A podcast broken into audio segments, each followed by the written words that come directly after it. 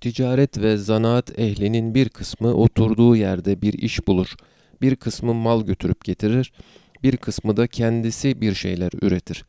Bunlara çok iyi davrandığın gibi herkese de iyi davranmalarını emret.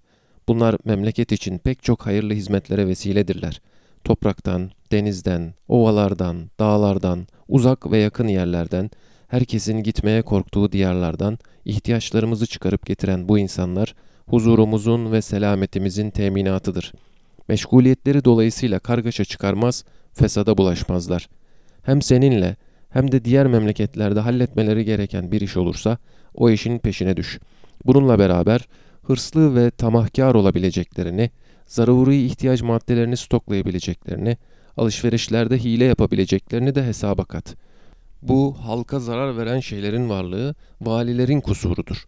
Satın ama yemin etmeyin. Çünkü yemin malı sattırsa bile bereketi yok eder. Fakirler ve yoksullar.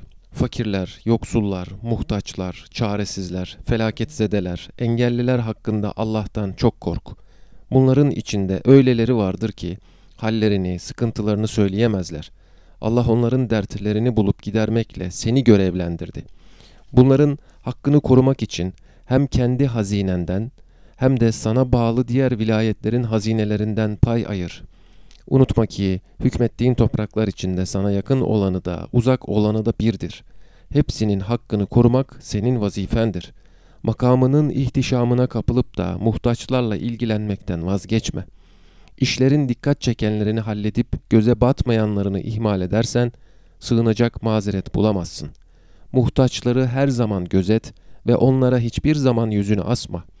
İçlerinden aşağı görüldüğü ve önemsenmediği için dertleri sana ulaşmayanların sıkıntılarını araştırıp bul. Bu iş için Allah'tan korkan, mütevazı, güvenilir birini görevlendir ki sana bilmediğin sıkıntıları haber versin. Öyle uğraş ki ilahi huzura çıktığın zaman elimden geleni yaptım demeye yüzün olsun. Halkın bu kesimi diğer kesimlerden daha fazla ihtiyaç sahibidir. Muhtaçların her birinin teker teker hakkını vermeye özen göster. Asıl zenginlik akıllı olmak, asıl fakirlik cahil olmaktır.